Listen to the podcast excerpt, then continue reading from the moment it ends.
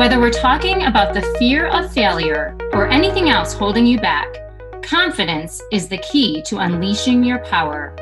Welcome to Confident with me, Sheri West, and my fearless daughter, Olivia. The world needs confident, inclusive leaders who embrace diversity to rise up. The time is now. Join us. Welcome to episode seven Dream with Ambition. So, Liv, I'm so excited to talk about the election of the first woman, first woman of color, first daughter of immigrants to the second highest office in the United States, Kamala Harris, to vice president. And obviously, all vice presidents before have been white men, and this is the highest position in our country that a woman has held. Um, for the entire history of our country. And I just I love it when that glass shatters. I can I can hear that. Yeah. I can hear that sh- glass shattering now. And so as a young woman, Liv, can you just talk about what this means to you? I mean, obviously it's incredible because she is the first and everything, but more on a personal note, like it is it kind of gives me a path to like you know any career you know it could be like i can ask myself like maybe i can be president you know it's just the importance of representation. I would definitely vote for you, Olivia West. Thank you. Yes, and you can't be what you can't see, and that's exactly. why it is so important to have uh, yeah. role models like Kamala Harris. So, and speaking of another role model and person we admire, let's introduce today's guest. Yeah, we're so excited to have Illana Raia, who's the founder and CEO of Être Girls and author of Être, Girl, Who Do You Want to Be? Illana contributes to HuffPost, Ellevate, Ms. Magazine, and Thrive Global, and was named a mogul influencer in 2017. She has appeared in the HuffPost Talk to Me video series, participated in the 2018 Balance Project interviews, and the 2019 hashtag Woman Who Rock campaign. Welcome to Confident, Illana. Thank you so much for having me. So, Illana, we first met uh, over a year ago when you actually published your first book on the International Day of the Girl. And it's been such a privilege to kind of just watch you continue uh, your your your path and your work and influencing girls and it's just such an incredible story. I can't wait to get into it. Can you start by talking about your journey from lawyer to founder? Absolutely. And i can't believe it's been a year already since we did that event because that was so much fun and the girls that I met at your event were just so fantastic. So um, so happy, you know, one year anniversary to all of us. Yeah. Well, we've been in, we've been in a COVID time warp, yeah, so I'm not sure. Sometimes in a weird limbo. I know we we we should definitely talk about how girls are handling that and what they can do. Um, my journey was, you know, I never could have predicted it, but it was all just so full of joy and so exciting. Um, I knew from really early on I wanted to be a lawyer. And when you talk about mentorship, a lot of that was because my grandmother was a lawyer. And, you know, so here was this woman who graduated Brooklyn Law in 1936, and she was, you know, one of maybe three women in her class. And I used to watch her and hear her speak and watch her go to court. So I went straight from college to law school. I practiced corporate law in New York at a huge firm, and I was just the happiest lawyer. I loved it. And I never thought I would do anything else but interestingly enough, when I retired um, in 2014, I had had such amazing mentors throughout my entire career, and a lot of them had been women. And there was a big part of me that wanted to pay that forward, um, not just in gratitude for what they had given me, but in anticipation of all the young women that I saw coming up behind me. And I wanted to do something for girls in particular with mentorship. So when I started Être in, in 2016, I meant it initially just as a resource site for younger girls, but in large part, it was forged because of the women who came before me who made me want to be a lawyer and then the women I saw practicing law. I love that. Yeah. And and by the way, your grandma is certainly smiling down upon you now as she sees you blazing a path not only for yourself but for all the girls following you. Incredible. Oh, yeah. you made my day. I truly hope so. it's so cool that you founded your own organization and that you went through this journey. So, could you talk to us a little bit about founding Être Girls? Yes, um, I will tell you, I had no idea what I was doing. And I will say to anyone who's listening, if I can do it, anyone can do it because I felt like I was learning everything for the first time and there was a lot of fun to be had in that. um, when I first started it, what I wanted to do was put up a free resource site for girls as early as middle school, just to find some really reliable, curated resources to help them stay true to what they loved. In the beginning, it was simply I was seeing data that showed, you know, a confidence gap beginning in middle school. And I thought, you know, if girls were just encouraged to stay with what they love, if they love chess and everyone else is going out for volleyball, let's put up some some great free chess resources where girls can stay with what they love and and pursue it and see what happens and i had so many friends who had these amazing jobs you know women who were ceos and surgeons and designers and news anchors and i was getting quotes from each of them and i truly thought that's all it was going to be i called it etre because in french it means to be and i love the idea of asking girls who they wanted to be and so in the very beginning, I built a really easy drag and drop website. I used Weebly. Um, I did not know how to code. The website you see now is very different from what we first put up. But it was just almost a bulletin board of 10 different pages with curated resources on each page. And then it began sort of as word of mouth. I started reaching out to women that I knew, saying, Hey, I just did this. I'd love your feedback, good or bad. And if you know anyone who might want to highlight a resource, or offer an inspirational quote, let me know. And then the second part of that was I started reaching out to women I didn't know. And I sort of got brave and said, okay, every day I'm going to send a cold email to someone I don't know saying exactly the same thing. And one of the emails I sent was to Arianna Huffington. And she wrote back. And, you know, we were only six weeks old. And she said, I love what you're doing. I want you to write for Huffington Post. I want you to do a video with your girls. And it really took off from there. I think that was when I first started writing for HuffPost, when I first was able to build out the website and form a board of girls. And, you know, I have an advisory board. In the beginning, it was 10 girls. Now we're, you know, almost 100 girls, and the board grows every day.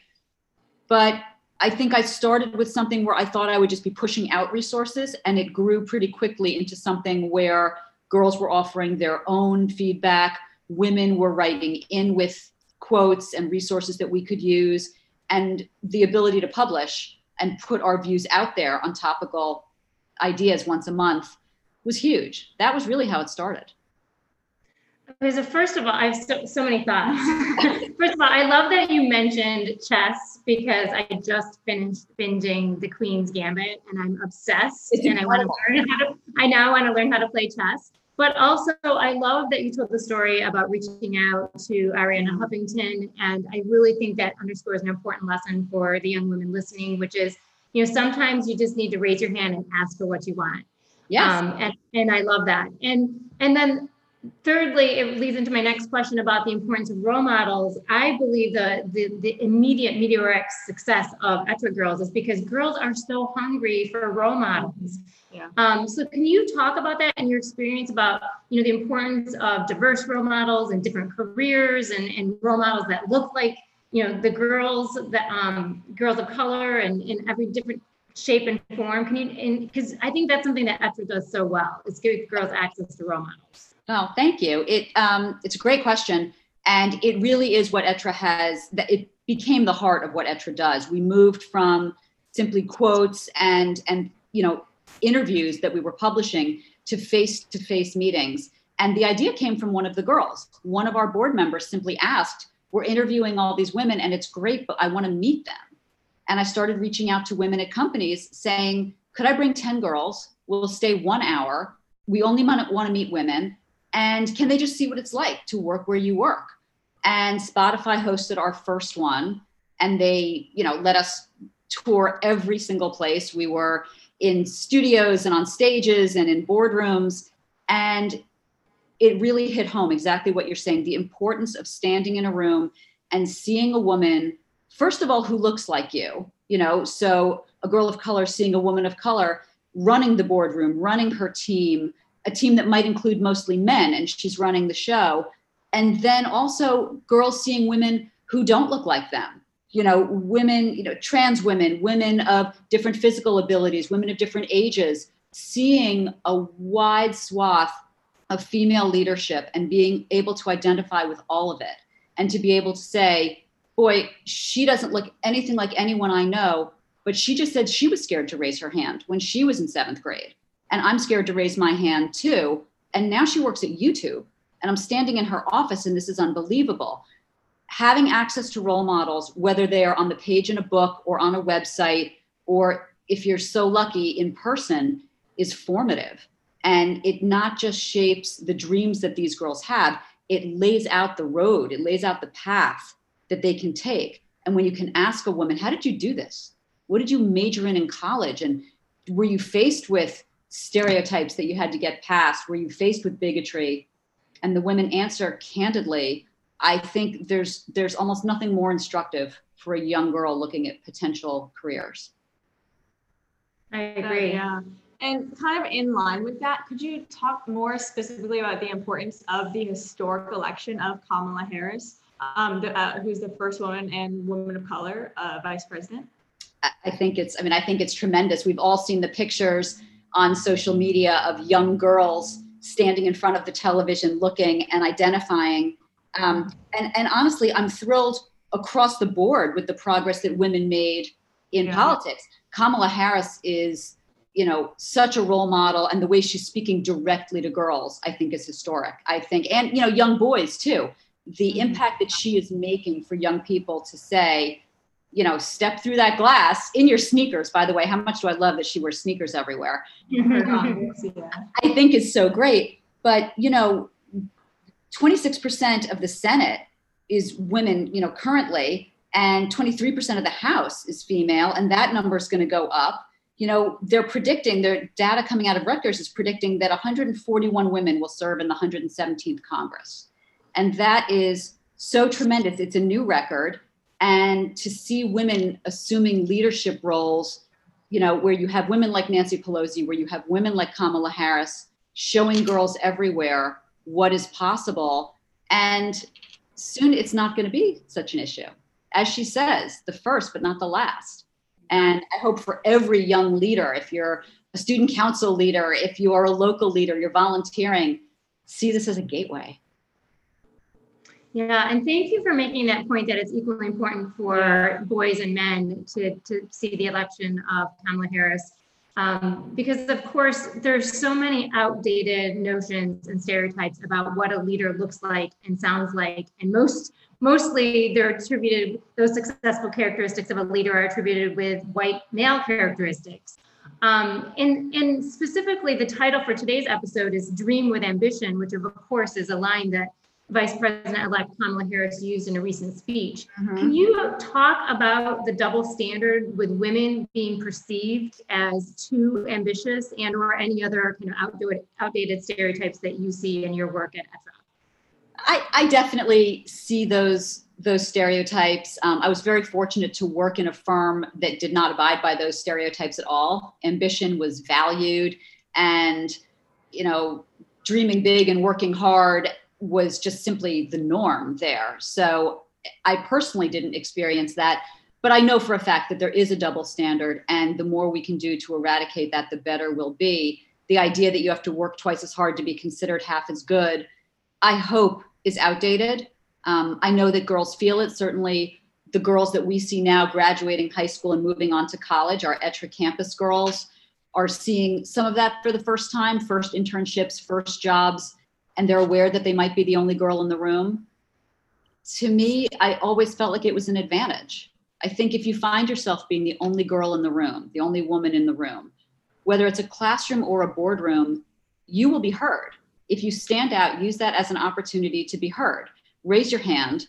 And if you're there with 30 guys in dark suits and you're the only woman, you will have the floor. So be prepared and do your homework and and add value to the room. But where some might see it as a disadvantage, hopefully preparation and hard work and all the ambition and conviction that Kamala Harris is talking about will let you raise your hand and your voice and that's ultimately what you want right and just extending on that you you said already that you know kamala is the first but she won't be the last mm-hmm. and I think a big part of that is the um, importance of women like Kamala kind of then paying it forward to the next generation. And, and I know you, I've heard you talk about this with Être about the importance of women executives saving seats for young younger women to follow in their footsteps. And can you just talk a little bit about that? Like, how do you see that happening? Do you see it happening enough today? Um, and and w- what more do we need to do to, to make sure that the, the next generation behind us has even more opportunity than, than we did?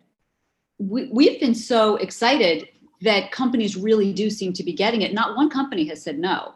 When we've reached out, the companies we approach um, are selected by the girls.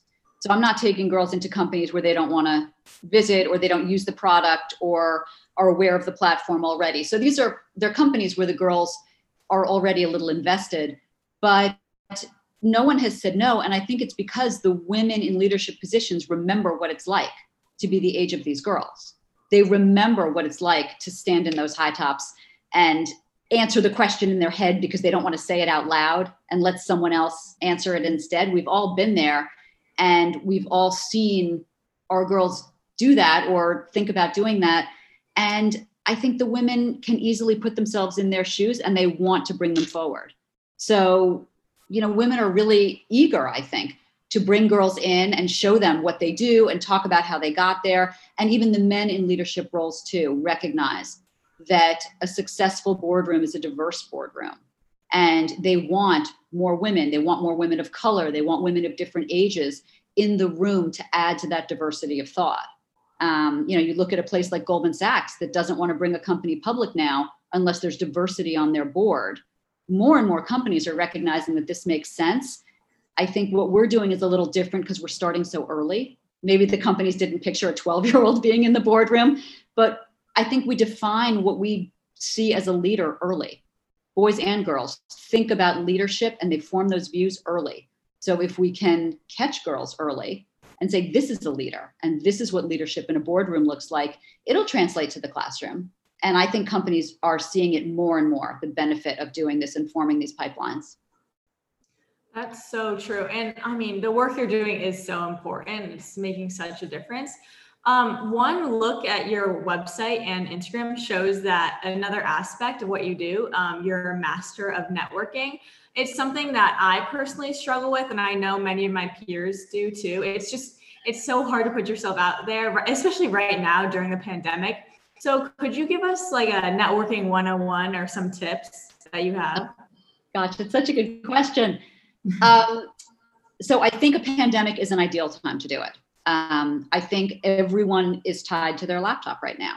Everyone is on their phone. You have their attention no one's traveling, no one's running from meeting to meeting. So you have a captive audience. I think the key, I'm a big believer in simply asking questions. I'm a very curious person by nature. Help me understand what you do. Tell me what your day is like. Asking questions like that, I think, is key. And then listening really intently. And networking is then all about putting that information out there to help the next person who has that question. So if there's, let's say, a woman and you want to know more about her firm or her career, I think reaching out on social media, I think people seem to answer their DMs, you know, in person. Maybe a team or staff isn't doing that as opposed to email. If you're on LinkedIn, messaging is a great way to do it. And simply asking questions. I'm interested in this. You're not asking them to go out to lunch. You're saying, could I ask you two questions by email? Would it be okay if I direct messaged you one question? I'm interested in this. Tell them your age, tell them what, you know, resonates with you about what that person does. I don't think anyone's going to say no to answering a question coming from a young, motivated person. I'd keep the ask light. You're not going to share their email address, you're not going to abuse it. But networking is simply reaching out to people who are expert in the thing that you want to get better at. And a well crafted, brief question I think if it's email, the subject line is everything. You know, tell them what you're looking for. Don't write paragraphs and paragraphs. But I've had a lot of luck, and I think other the Être girls have as well, reaching out on social media, DMing someone on Instagram and saying, I've got a very quick question. Would you be willing to answer it? I think you'll be surprised at the number of people that will say yes. And then you have to be really good about connecting when someone says, Hey, I saw you know this person. Would you be willing to connect me? if it's at all within your purview to do it, be generous with your contacts and connect them too. That's great That's advice. awesome, yeah. Yeah. And I, I agree with you, Illana. I think that right now during a pandemic is a good time to network. Yeah, I, I, is a silver lining. yeah. And like on LinkedIn, I've had great success messaging people um, Mhm. with common interests. And I, I think everyone wants to help if they can, if they, Yep. so, you if know, they're not the right person, they'll tell you and say, you know what, I'm not the right person, but I know who is. right. Or I can three people, use my name, ask them, reach back out to me if they don't connect. You know, I do that all the time. And I think right now everyone wants to be helpful somehow. And we feel so stymied in so many ways that we can't get out there and do it in person that people will extend themselves whenever possible to help you. So, other than networking, what are you seeing the biggest challenge with young women today and during the pandemic? And what's your advice to overcome whatever that challenge is? my heart is definitely going out to all of my high school girls right now because a lot of what I see the smile of recognition, I um, because a lot of what you've been working towards or have been promised is now just sort of going up in smoke, right? That fall soccer season, the winter drama, the spring yearbook, a lot of this is simply evaporating, and these are ways that girls have, you know, been anticipating to differentiate themselves, to to make their mark.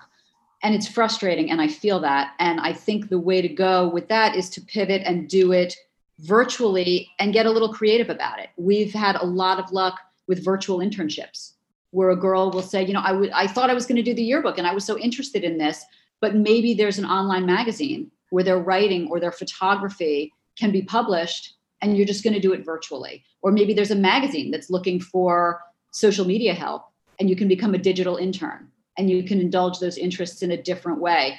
There has to be some springboard moving away from the things you thought you were doing at school and maybe doing them on a slightly bigger, if virtual stage. And it's hard. It's hard to imagine you pictured your sophomore or junior year in a very particular way. And my advice really is to think way outside the box. And there are virtual internships. They will probably be unpaid, but because they're virtual, you can probably handle more than one of them at a time places need help right now and they might not be working in the office but go virtual with your in, with your interests and i think internships Yeah, that's Yeah. that's great advice. And oh, by the way, you you can be developing resilience through all that, what you just said, because Yeah. um, this is an unprecedented time in history, and it's it's tough, and there are a lot of disappointments. But you know, we can all pick ourselves up and and you know improvise and get creative to the best of our abilities. So and the colleges know this too for any of the girls who are you know about to apply to colleges or in the process um, harvard and you know several hundred other schools signed on to a really great report which was a sequel to their um, i think it was the common core uh, report talking about covid and what they actually expect from applicants. And basically it was take a deep breath and relax because we understand we know that these extracurriculars are not there anymore and we understand that school's been completely upended. And it is a very reassuring report for any high schoolers listening yeah, definitely. And I do love that positive take on all the craziness going on right now. So we like to end our um, podcast with uh, three questions, to, fun questions to get you to know you better. We call them our three wise women questions. okay Um, so do you want to start? Sure. So our first one is Illana, if you can share a favorite Netflix or current obsession during quarantine right now. Oh i'm right with you with the queen's gambit. Uh, i haven't finished it. I'm still in the middle but the queen's gambit for sure. Um, i blazed through the crown. I mean that that just gets better and better. Um, i would say both of those. Um, i just got um, president obama's memoirs uh, that just just came out and so i'm starting that and it's you know like reading poetry in history. Um, so I, yeah a lot of netflix a lot of reading a lot of cooking so much cooking which is a which is a joy so that's good And who inspires you as a change maker today? That's a good question. You know, I think I'm not saying this simply because I work with girls all the time, but I find change makers, you know, on the younger side. You know, you're talking about Malala and Greta Thunberg and Naomi Wadler and you know, Mari Copeny, girls who are really changing their communities and by extension the world. I find them so inspiring. Um, and and I love the way that they are inspiring other young people to just jump in and be active. And with the advent of social media, they really can use those powers for good and make change. But I'm really inspired by the by the young change makers right now. Mm, I agree with you. And last question Who do you consider to be the greatest leader of all time, either living or historical? Oh. Um, I mean, you could think forever about that. You know, you think Eleanor Roosevelt, you mm. think Justice Ginsburg, you think Michelle Obama. These are leaders who stepped out of what was expected of them and made change simply by doing what was natural to them. You know, they weren't necessarily diving in and stirring things up for the sake of unrest. They changed the world around them by leaning into what came naturally to them. And I think that makes tremendous leadership. But I will say, you know, for anyone who's listening, I think the the next greatest leaders are out there. Mm-hmm. Hopefully, we're talking to them right now. You know, the greatest leaders show us what's possible. They get in and they fight the hard fights, and then they clear the path for the next generation of rising leaders. And so I think I think the greatest leaders are are out there, hopefully listening to your podcast. Mm-hmm. Love that. I love that. Well, thank you so much. You truly are amazing, and all the work that you're doing is incredible. Creating a space for girls to really get role models is um, truly outstanding. Um, and hey, to our listeners, can we ask a favor? If you enjoyed today's episode, please subscribe, rate, and review our podcast on Apple, Spotify, or wherever you get your podcasts and share it with a friend. And in closing, I'm Sheri. And I'm Olivia. And we hope that you feel more confident after today's episode. So, this week's challenge is to dream with ambition. And here's an idea how about assembling a vision board over the holidays? Post positive affirmations and illustrations of goals you will achieve.